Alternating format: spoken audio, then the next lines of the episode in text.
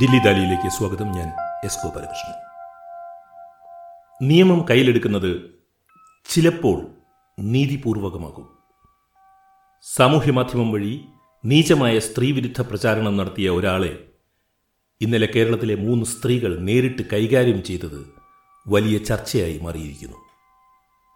Cyber സ്പേസിലെ criminal ആക്ടിവിറ്റീസിനെതിരെ നടപടിയെടുക്കുവാൻ കഴിയാതെ നിയമ സംവിധാനം നോക്കുകുത്തിയായിരിക്കുമ്പോൾ സ്വന്തം ഡിഗ്നിറ്റി കാത്തുസൂക്ഷിക്കാൻ സ്ത്രീകൾ ഇറങ്ങി പുറപ്പെട്ടാൽ അതിനെ കുറ്റപ്പെടുത്താൻ കഴിയില്ല. അത് ശരിയാണ് താനും. ഇക്കാര്യത്തിൽ നമ്മുടെ പൊതുസമൂഹവും സർക്കാരും നിയമ സംവിധാനവും ഉണർന്നു പ്രവർത്തിക്കേണ്ട ആവശ്യത്തെക്കുറിച്ച് ദില്ലി ദാലിയിൽ സംസാരിക്കുന്നത് അഡ്വക്കേറ്റ് ഹരീഷ് വാസുദേവനാണ്. അദ്ദേഹവുമായുള്ള സംഭാഷണത്തിലേക്ക് സ്വാഗതം. സ്വാഗതം ഹരീഷ് ദില്ലി ദാലിയിലേക്ക് സന്തോഷം സന്തോഷമുള്ള കാര്യം വരുമ്പോഴല്ല ഹരീഷിനെ പലപ്പോഴും വിളിക്കേണ്ടി വരുന്നത്. അതാണ് അതിൽ ഏറ്റവും സങ്കടകരമായ കാര്യം. ജീവിതത്തിൽ ഗതി ഗതിയുള്ള സമയത്തൊന്നും നമ്മൾ കാണല്ലേ എന്ന് പ്രാർത്ഥിക്കുന്ന ആളുകളാണ് വക്കീലന്മാരും ഡോക്ടർമാരും. ഇതിപ്പോ പ്രമുഖ കലാകാരിയായിട്ടുള്ള ഭാഗ്യലക്ഷ്മി രണ്ട് സുഹൃത്തുക്കളും കൂടി ഇന്നലെ ഒരാളെ കരിയോയിലൊഴിച്ചതും അതിന് കാരണമായ കാരണങ്ങളും സൈബർ നിയമങ്ങളും വലിയ ചർച്ചയാണ് സാമൂഹ്യ മാധ്യമത്തിൽ. ഇത്ര വൃത്തികെട്ട ഒരു മനുഷ്യനെ ഡീൽ ചെയ്യാൻ കേരള സമൂഹം എന്തുകൊണ്ടാണ് പരാജയപ്പെടുന്നത്? ഇങ്ങനെ ഈ സ്ത്രീകൾക്ക് ചെന്നിട്ട് ഇങ്ങനെയൊരു വലിയ വലിയ രാഷ്ട്രീയ പ്രവർത്തനം തന്നെയാണ് അവർ നടത്തിയത് എന്ന് വിശ്വസിക്കുന്ന ഒരാളാണ് ഞാൻ. പക്ഷേ എങ്കിൽ പോലും കേരള സമൂഹത്തിന്റെ ഒരു പരാജയം ഇതിന്റെ അകത്തില്ലേ? എസ് ജി എനിക്ക് തോന്നുന്നു ഈ കേരള സമൂഹത്തിന്റെ സാംസ്കാരിക ഇടം എന്ന് പറയുന്നത് മൊത്തത്തിൽ അത്രമേൽ പ്യൂരിഫൈഡ് ആയിട്ടുള്ള അല്ലെങ്കിൽ അത്രയ്ക്ക് നമ്മൾ കരുതുന്നത് പോലെ വളരെ മാന്യമായിട്ടുള്ള ഒരു സ്പേസ് ആണോ എന്ന് എനിക്ക് സംശയമുണ്ട്. എന്താ കാര്യം എന്ന് വെച്ച് കഴിഞ്ഞാൽ മുൻകാലങ്ങളിൽ ഒരു ഒരു ഒരു സംഗതി പബ്ലിഷ് ചെയ്യണമെങ്കിൽ ഒരാൾക്ക് പിന്നെ മറ്റൊരാളോട് സംസാരിക്കാൻ ഏത് നിലവാരത്തിലും സംസാരിക്കാം. പക്ഷെ ഒരുപാട് പേരോട് സംസാരിക്കുമ്പോൾ മാസ് കമ്മ്യൂണിക്കേഷൻ എന്ന് പറയുന്ന അത് എവിടെയാ? വാരികകളും മാസികകളും പത്രങ്ങളുമാണ്. പിന്നെ റേഡിയോയാണ് ഒരു പരിധി വരെ. ഇതെല്ലാം വാസ്തവത്തിൽ ഇതിന്റെ പബ്ലിഷിംഗ് എന്ന് പറയുന്ന വാസ്തവത്തിൽ ഇരിക്കുന്നത് ഒരു എലൈറ്റ് ക്ലാസിന്റെ കയ്യിലാണ്. ഈ എലൈറ്റ് ക്ലാസ് ആണ് കേരളത്തിന്റെ സാംസ്കാരിക നിലവാരം തീരുമാനിച്ചിരുന്നത്. അപ്പോ സൂതകുമാരിയുടെ കവിത എഴുതണോ അല്ലെങ്കിൽ വേറൊരു നല്ല എഴുത്തുകാരന്റെ ഒരു കഥ പ്രസിദ്ധീകരിക്കണോ എന്നൊക്കെ അവർ പത്രാധിപ സമിതിയാണ് തീരുമാനിച്ചത്. അപ്പൊ ഇങ്ങനെയുള്ള ഒരു ഒരു സാംസ്കാരിക നിലവാരം കീപ്പ് ചെയ്യാൻ ഈ പത്രാധിപ സമിതികൾ തയ്യാറായിരുന്നു അല്ലെങ്കിൽ അതിനൊരു ഒരു എഡിറ്റിംഗ് സ്പേസ് ഉണ്ടായിരുന്നു. അപ്പോഴും കേരളത്തിൽ വലിയൊരു വിഭാഗം ആളുകൾ വളരെ നാലാംകിട എന്ന് വിളിക്കാവുന്ന മാസികകൾ വായിച്ചിരുന്നു അത് സർക്കുലേറ്റ് ചെയ്തിരുന്നു അതേപ്പറ്റി ചർച്ച ചെയ്തിരുന്നു. അത് വേറൊരു ലോകമായിട്ടാണ്. കേരളത്തിന്റെ അപ്പർ സാംസ്കാരിക ലോകത്തിന്റെ താഴെ ഒരു അണ്ടർവേൾഡിലായിരുന്നു ഇതെല്ലാം നടന്നിരുന്നത്. നമ്മൾ ഇതിനെ മുഖ്യധാരയിലേക്ക് കൊണ്ടുവന്നിരുന്നില്ല എന്ന് മാത്രമേ ഉള്ളൂ. അപ്പൊ സ്റ്റേജിൽ നമ്മൾ കണ്ടുകൊണ്ടിരുന്ന സാംസ്കാരിക നിലവാരം ഒന്ന് നമ്മൾ ബഹുമാനം കൊടുത്തിരുന്ന ആളുകൾ അല്ലെങ്കിൽ നമ്മൾ മാതൃകയാക്കാൻ കുട്ടികളോട് പറഞ്ഞിരുന്ന ഒരു ഒരാളുകൾ അങ്ങനെ സാംസ്കാരിക നിലവാരം നമ്മൾ എപ്പോഴും വിസിബിൾ ആയിട്ട് വളരെ ഹൈ ആയിട്ട് സൂക്ഷിക്കുമ്പോഴും കർട്ടന്റെ പുറകിൽ എപ്പോഴും ഇത്തരത്തിലുള്ള സാംസ്കാരിക വിരുദ്ധർ സ്ത്രീ വിരുദ്ധർ ഇത്തരത്തിൽ എന്തും വിളിച്ചു പറയാവുന്ന ആളുകൾ അല്ലെങ്കിൽ ആളുകളെ പറ്റി എന്ത് അപവാദവും പറയാൻ കഴിയുന്ന ഒരു സ്പേസ് കേരളത്തിൽ ഉണ്ടായിരുന്നു. ആ സ്പേസ് ആണ് ഇപ്പോ ഈ പബ്ലിഷിംഗ് എന്ന് പറയുന്ന സംഗതി ജനകീയമായതോടുകൂടി ആർക്കും എന്തും പബ്ലിഷ് ചെയ്യാം ആർക്കും എന്തും സംസാരിക്കാം. അവനവനൊരു ഒരു ഫോണും ഒരു യൂട്യൂബും ചാനലും ഉണ്ടെങ്കിൽ ആരോടും എന്തും സംസാരിക്കാം എന്നുള്ള അവസ്ഥയിലായിരിക്കും. അപ്പൊ ഈ പറയുന്ന ഈ ഈ അസാൻമാർഗിക എന്ന് വിളിക്കാവുന്ന അല്ലെങ്കിൽ സാമൂഹ്യ വിരുദ്ധരെന്ന് വിളിക്കാവുന്ന ഈ വിഭാഗത്തിന് നല്ല ഭാഷ ശുദ്ധി കൂടി കിട്ടി. കാരണം വിദ്യാഭ്യാസത്തിന്റെ ഭാഗമായി കേരളത്തിൽ എല്ലാവർക്കും ഒരു ഒരു നിലവാരം ഭാഷയിൽ ഉണ്ടായിട്ടുണ്ട്. അപ്പൊ ഈ നല്ല ഭാഷാ നിലവാരം വെച്ച് പഴയ എന്താ പറയുന്നത് വളരെ മോശമായിട്ടുള്ള കണ്ടന്റ് സംസാരിക്കാൻ കഴിയുക എന്ന് പറയുന്നത് നമുക്ക് നമുക്കത് അത് കാണാൻ പറ്റും. എല്ലാ മേഖലയിലും കാണാൻ പറ്റും. സയൻസ് ഇത്രയേറെ ഡെവലപ്പ് ചെയ്തപ്പോഴും സയൻസിന് പ്രാഥമികമായി പോലും നിരക്കാത്ത അസംബന്ധം വളരെ ചതുര വടിവിൽ അവതരിപ്പിക്കുന്ന ആളുകളില്ലേ? തട്ടിപ്പ് നടത്തുന്ന ആളുകളുടെ ഭാഷയുടെ സ്റ്റാൻഡേർഡ് നമ്മൾ നോക്കൂ. കേരളത്തിൽ ഈ മണി തട്ടിപ്പുകൾ മുതൽ അല്ലെങ്കിൽ ആളുകളെ കുഴിയിലാക്കി കാശും കൊണ്ട് കടന്നു കളയുന്ന ആളുകളുടെ എല്ലാം ഭാഷാ നിലവാരം വളരെ കൂടുതലാണ്. ഏ ഭാഷാ നിലവാരത്തിലാണ് ഈ ഈ ഞരമ്പ് രോഗിയും യൂട്യൂബിൽ സംസാരിക്കുന്നത്. അപ്പോൾ അത് ഒരു പ്രാവശ്യം കണ്ടിട്ടുള്ള ആളുകൾക്ക് അത് കണ്ടിന്യൂ ചെയ്യാൻ പറ്റുന്നില്ല ഭൂരിപക്ഷം ആൾക്ക് പക്ഷെ അതിന് വലിയൊരു സ്റ്റേജ് ഇവിടെ ഉണ്ട്. നിങ്ങൾ നിലവാരം കുറച്ച് പ്രക്ഷേപണം ചെയ്യുകയാണെങ്കിൽ അത് ആ ഏറ്റെടുക്കുന്ന ഒരു വലിയ നമ്മൾ അവരെ അഡ്രസ് ചെയ്യാതെ നമ്മുടെ സാംസ്കാരിക നിലവാരം മറ്റ് മറ്റേതായിരുന്നു നല്ലതായിരുന്നു എന്ന് മാത്രം പറഞ്ഞതുകൊണ്ട് ഈ പ്രശ്നം അവസാനിക്കുന്നില്ല. നിങ്ങൾ ഈ സാംസ്കാരിക നിലവാരമുള്ള ഗ്രൂപ്പിനെ നിയമപരമായി അഡ്രസ് ചെയ്തേ പറ്റൂ. നിങ്ങൾക്ക് എന്ത് പബ്ലിഷ് ചെയ്യാം എന്ത് പാടില്ല എന്നുള്ളതിന് മിനിമം റെഗുലേഷൻ ആവശ്യമാണ് എന്നതാണ് ഏതൊരു ജനാധിപത്യ സംവിധാനത്തിലും അത്യാവശ്യമായിട്ടുള്ള കാര്യം. അല്ലാതെ ആർക്കും എല്ലാവർക്കും എതിരെ എന്തും പറയാനുള്ള സ്വാതന്ത്ര്യം അല്ലല്ലോ ജനാധിപത്യം. അപ്പോൾ എനിക്കിതിന്റെ അകത്ത് പറയാനുള്ളത് ഞാൻ ഈ വളരെ വൈകിയാണ് ഇങ്ങനൊരു സംഭവം ഉണ്ടായത് അറിഞ്ഞത് തന്നെ. അപ്പോൾ ഞാൻ യൂട്യൂബിൽ പോയി ഈ ഈ ഞരമ്പ് രോഗിയുടെ പ്രോഗ്രാം അദ്ദേഹം എന്താ പറയുന്നതെന്ന് കേൾക്കണ്ട എന്ന് തീരുമാനിച്ചതാണ്. അങ്ങനെ ഒരു വ്യൂവറിനെയും കൂടെ അയാൾക്ക് കിട്ടണ്ട എന്ന് വിചാരിച്ച് ഞാനിപ്പോഴും ഈ സംസാരിച്ചുകൊണ്ടിരിക്കുന്ന സമയത്തും ഞാൻ അദ്ദേഹം സംസാരിച്ചത് കേട്ടിട്ടുമില്ല കേൾക്കാൻ എനിക്ക് താല്പര്യവുമില്ല. ഞാൻ ചോദിക്കുന്നത് ഈ സൈബർ ബുള്ളിങ്ങിനെ തടയാൻ എങ്ങനെയാണ് കഴിയുക? ഇത് കേന്ദ്ര ഗവൺമെന്റിനാണോ ഹരീഷ് എഴുതിയത് ഞാൻ വായിച്ചു. കേന്ദ്ര ഗവൺമെന്റിന് മാത്രമേ കഴിയുള്ളൂ അതോ കേരള സർക്കാരിനും കേരളത്തിലെ നിയമസഭയ്ക്കും കഴിയുമോ? എങ്ങനെയാണ് ഇപ്പോൾ ഹരീഷ് പറഞ്ഞല്ലോ ഈ പോഡ്കാസ്റ്റിൽ തന്നെ ഹരീഷ് പറഞ്ഞു നിയമം വഴി മാത്രമേ ഇതിനെ നേരിടാൻ പറ്റുള്ളൂ എന്ന്. എങ്ങനെ നേരിടാൻ പറ്റും? ഒന്നാമത്തെ പ്രശ്നം നമ്മുടെ നാട്ടിലെ നിയമങ്ങൾ ഉണ്ടാക്കിയിരിക്കുന്നത് പാർലമെന്റും നിയമനിർമ്മാണ സഭകളുമാണ്. അതിന്റെ കീഴിലുള്ള ഉദ്യോഗസ്ഥരാണ് ചട്ടങ്ങൾ ഉണ്ടാക്കുന്നത് ഇവരൊരു സാമൂഹിക സാഹചര്യത്തിൽ നിന്നുകൊണ്ടാണ് ഈ നിയമങ്ങൾ ഉണ്ടാക്കുന്നത്. പൊതുസ്ഥലത്ത് വെച്ച് ഒരു സ്ത്രീയെ തുറിച്ചു നോക്കിയാൽ കേസെടുക്കാൻ വകുപ്പുകൾ നമ്മുടെ നിയമത്തിലുണ്ട്. ഒരു സ്ത്രീയോട് അപമര്യാദയായിട്ട് പെരുമാറുകയോ ലൈംഗിക തുകയോടുകൂടി സംസാരിക്കുകയോ ഒരാംഗ്യം കാണിക്കുകയോ ചെയ്താൽ എടുക്കാവുന്ന നല്ല വകുപ്പുകൾ നമ്മുടെ നാട്ടിലുണ്ട്. ഇത് പതിറ്റാണ്ടുകൾ സ്ത്രീപക്ഷത്തുള്ള ആളുകൾ സംസാരിച്ച് പതിറ്റാണ്ടുകളുടെ ഒരു ബോധത്തിൽ നിന്നുണ്ടായിട്ടുള്ള നിയമങ്ങളാണ്. ശക്തമായ നിയമങ്ങളാണ്. നേരിട്ട് ചെയ്യുമ്പോൾ ക്രൈം ആവുന്ന ഒരു സംഗതി നിങ്ങൾക്ക് ഇന്റർനെറ്റ് എന്ന മീഡിയയിലൂടെ അല്ലെങ്കിൽ ടെക്നോളജി എന്ന മീഡിയയിലൂടെ ചെയ്യാം എന്നതാണ് ഇപ്പോഴത്തെ പുതിയ കാല വെല്ലുവിളി. അപ്പൊ ഈ പുതിയ കാല വെല്ലുവിളിയെ നേരിടുന്നതിന് തക്കവണ്ണം നമ്മുടെ ലെജിസ്ലേഷൻ സംവിധാനങ്ങൾ നിയമനിർമ്മാണ സഭകൾ ആണോ എന്ന് ചോദിച്ചാൽ അല്ല. മാറിയ കാലത്ത് നമ്മുടെ ആക്ടിവിറ്റീസ് മുഴുവനും നമ്മൾ വേറൊരു സ്ഥലത്തേക്ക് ഒരു വെർച്വൽ വേൾഡിലേക്ക് പറിച്ചു നടപ്പ നടപ്പെട്ടിരിക്കുകയാണ് അല്ലേ? നമ്മളെല്ലാവരും വീട്ടിലിരുന്നിട്ട് ഈ നാട്ടിലെ പഴയ ആക്ടിവിറ്റീസ് മുഴുവൻ ഇന്റർനെറ്റിലൂടെ ചെയ്യുന്ന ഒരു കാലമാണ്. അപ്പൊ മനുഷ്യർ ആക്ടിവിറ്റി നടക്കുന്ന സ്ഥലത്താണ് ക്രൈം ഒറിജിനേറ്റ് ചെയ്യുന്നതെന്ന് ഇവർ മനസ്സിലാകുന്നില്ല. പണ്ട് റോഡിൽ ഇറങ്ങി നിൽക്കുമ്പോൾ കലിങ്കയിൽ ഇരിക്കുന്ന ആളുകൾ പറയുന്ന അശ്ലീലം ആണ് പണ്ട് ക്രൈം ഉണ്ടാക്കിയിരുന്നെങ്കിൽ ഇന്ന് കലിങ്കിന് പകരം നമ്മൾ വീട്ടിലിരുന്നിട്ട് ഈ വെർച്വൽ സ്പേസിൽ കലിങ്ക് സൃഷ്ടിച്ച് അവിടെ ഇരുന്നാണ് ഈ കമന്റ് നടത്തുന്നത്. അപ്പൊ മനുഷ്യരുടെ ആക്ടിവിറ്റീസ് വെർച്വൽ സ്പേസിലേക്ക് പോകുമ്പോൾ അതിനെ നിയന്ത്രിക്കാനുള്ള നിയമങ്ങൾ വരണം. അതിന് ഐ ടി ഡിപ്പാർട്ട്മെന്റ് ആണ് കൈകാര്യം നോക്കേണ്ടത്. അത് കേന്ദ്ര സർക്കാരിന്റെ കീഴിലുള്ള എക്സ്ക്ലൂസീവ് ആയിട്ടുള്ള ഡിപ്പാർട്ട്മെന്റ് ആണ്. സംസ്ഥാന സർക്കാരുകൾക്ക് അതിനകത്ത് നിയമം ഉണ്ടാക്കാൻ കഴിയില്ല. അല്ലെങ്കിൽ നിയമം ഉണ്ടാക്കിയാൽ അത് കേന്ദ്ര നിയമത്തിന് എടുക്കുവാണെങ്കിൽ അത് റദ്ദായി പോകും. അപ്പൊ ഐ ടി ആക്ട് വന്നപ്പോൾ നമുക്ക് ഇതിനൊരു സിക്സ്റ്റി സിക്സ് എ എന്ന് പറയുന്ന ഒരു പ്രൊവിഷൻ ഉണ്ടായിരുന്നു. സിക്സ്റ്റി സിക്സ് എ എന്ന് പറയുന്ന വകുപ്പിന്റെ ഒരു കുഴപ്പം ആർക്കെതിരെ എന്ത് പറഞ്ഞാലും കേസെടുക്കാം എന്ന ഒരു കുഴപ്പം കൂടി ആ വകുപ്പിനുണ്ടായിരുന്നു. എന്ന് പറഞ്ഞാൽ ഞാൻ ഗോപാലകൃഷ്ണൻ പറയുന്നത് ശരിയല്ല അല്ലെങ്കിൽ ഗോപാലകൃഷ്ണൻ പറയുന്നത് തെറ്റാണ് കള്ളത്തരമാണെന്ന് പറഞ്ഞാൽ ഗോപാലകൃഷ്ണൻ ഇഷ്ടപ്പെട്ടില്ലെങ്കിൽ കേസ് കൊടുത്താൽ എന്നെ പിടിച്ചകത്തരാവുന്ന ഒരു വകുപ്പായിരുന്നു അത്. അപ്പൊ അങ്ങനെ സുപ്രീം കോടതി പറഞ്ഞു അങ്ങനെ പറ്റില്ലല്ലോ. ആളുകൾക്ക് ഇഷ്ടമില്ലാത്തത് പറഞ്ഞാൽ അത് അക- അകത്തിടുമെന്ന് പറയുന്ന ഒരു വകുപ്പ് ഭരണഘടനാ വിരുദ്ധമാണെന്ന് പറഞ്ഞ് അത് റദ്ദ് ചെയ്തു. സുപ്രീം കോടതി അത് റദ്ദ് ചെയ്യുന്നതിന് പകരം അത് എങ്ങനെയാണ് ആ നിയമം വേണ്ടത് എന്ന് വ്യാഖ്യാനിക്കുകയായിരുന്നു വാസ്തവത്തിൽ വേണ്ടിയിരുന്നത്. അതിന് പകരം സുപ്രീം കോടതി ആ നിയമം റദ്ദ് ചെയ്തു. റദ്ദ് ചെയ്യാനുള്ള അധികാരം സുപ്രീം കോടതിക്കുണ്ട്. അപ്പൊ പാർലമെന്റ് എന്താ ചെയ്യേണ്ടത്? പാർലമെന്റ് ആ വിധി പരിശോധിച്ചിട്ട് അപ്പൊ തന്നെ എങ്ങനെ ആയിരിക്കണം നിയമം? എങ്ങനെ ആയിരിക്കാൻ പാടില്ല എന്ന് പറഞ്ഞല്ലോ. അപ്പൊ എങ്ങനെ ആയിരിക്കണം എന്ന് തീരുമാനിച്ചത് കൊണ്ടുവരണമായിരുന്നു. സിക്സ്റ്റി സിക്സ് എ തിരികെ കൊണ്ടുവന്നില്ല നല്ല രീതിയിൽ എന്നുള്ളതാണ്. ഇന്ന് നമ്മൾ അഭിമുഖീകരിക്കുന്ന ഒട്ടുമിക്ക പ്രശ്നങ്ങളുടെയും ഒരു കാതലായിട്ടുള്ള പ്രശ്നം. രണ്ടാമത്തേത് ഈ സംസ്ഥാനങ്ങൾക്ക് നിയമം ഉണ്ടാക്കാൻ പറ്റുമോ എന്നുള്ളതാണ്.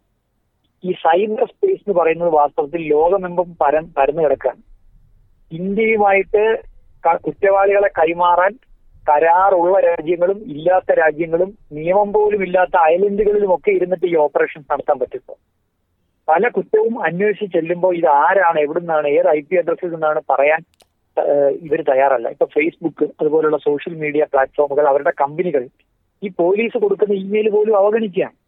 അപ്പൊ അങ്ങനെയുള്ള കമ്പനികൾ ഇന്ത്യയിൽ പ്രവർത്തിക്കേണ്ടെന്ന് തീരുമാനിക്കണം സർക്കാർ അല്ലേ? നമ്മുടെ നിയമനിർമ്മാണ സംവിധാനത്തെ ബഹുമാനമില്ലാത്ത കമ്പനികൾ അവരുടെ ഐ പി അഡ്രസ് കൊടുക്കാൻ തയ്യാറല്ലാത്ത ആളുകൾ എന്തിനാണ് ഇന്ത്യയിൽ പ്രവർത്തിക്കുന്നതെന്നും ഗവൺമെന്റ് ആലോചിക്കണം. ഇപ്പൊ ആലോചിച്ചാൽ പോരാ ഇതൊക്കെ തുടങ്ങുന്ന കാലത്ത് ആലോചിക്കണമായിരുന്നു.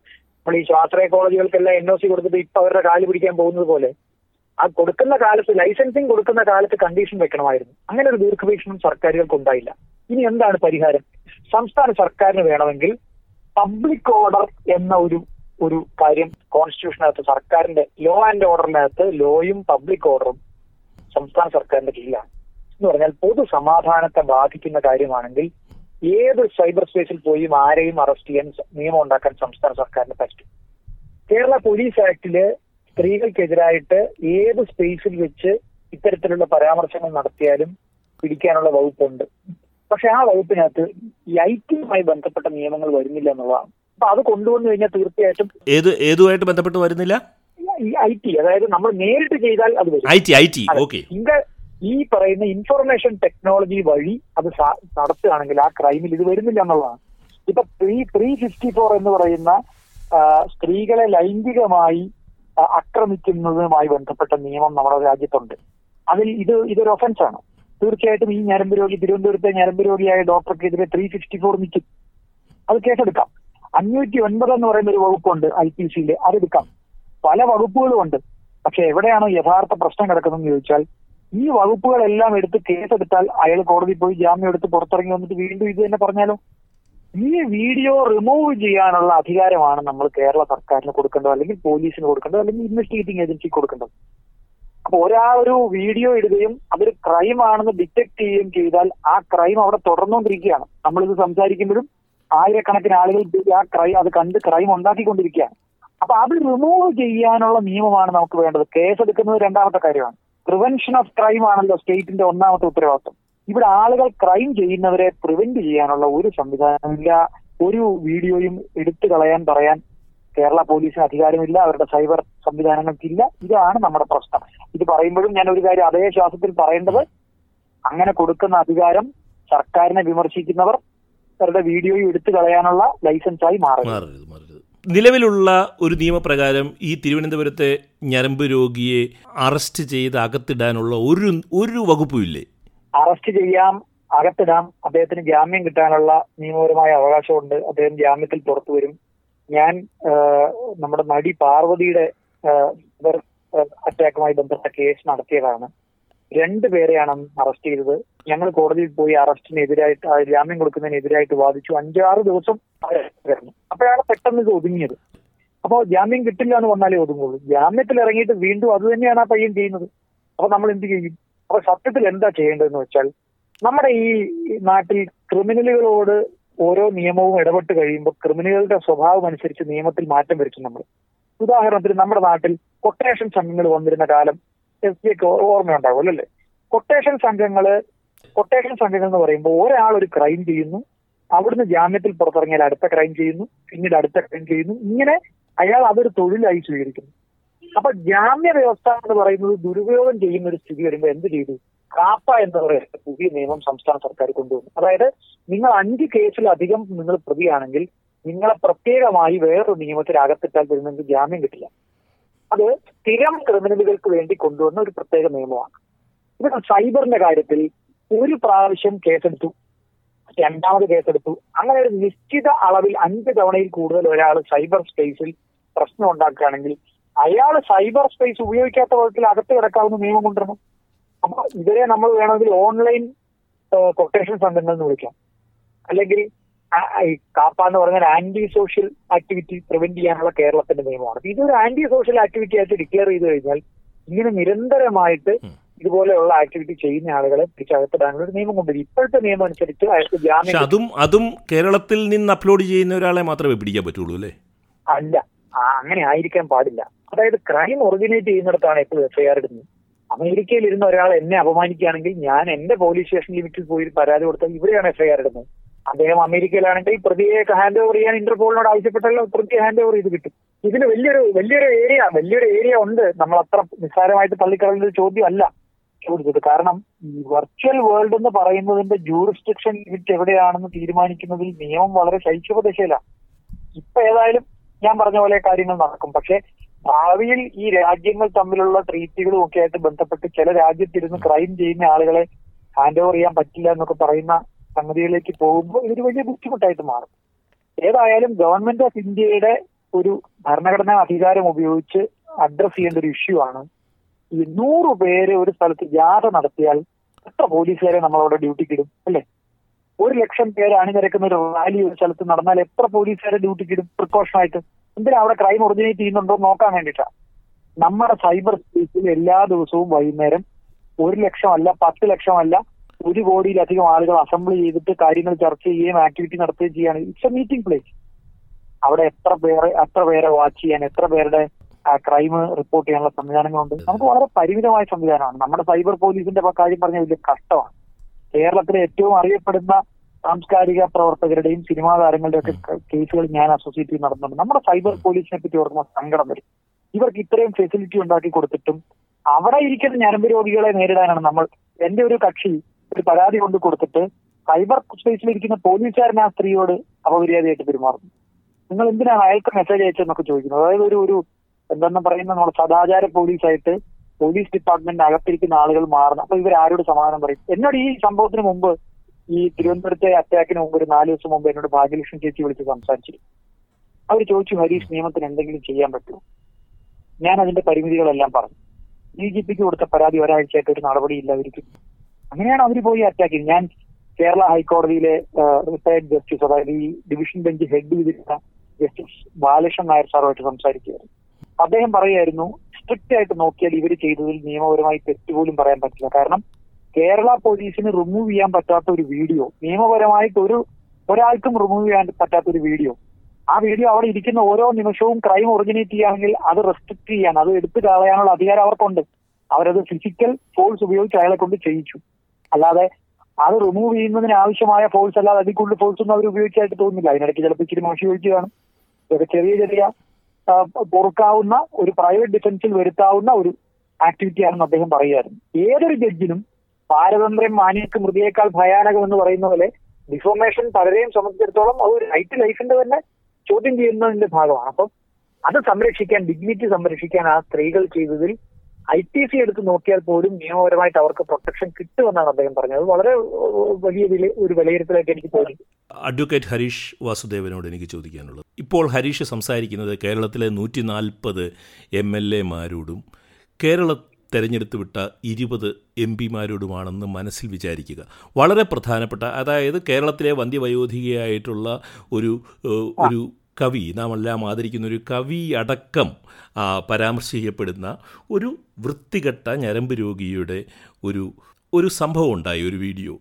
അതിന്റെ പേരിലാണ് ഇന്നലെ ഇങ്ങനെ ഈ സ്ത്രീകൾക്ക് കേരളത്തിലെ സ്ത്രീകൾക്ക് നേരിട്ട് ചെന്ന് ഒരു ഫിസിക്കൽ ആക്ഷൻ നടത്തേണ്ടി വന്നത്.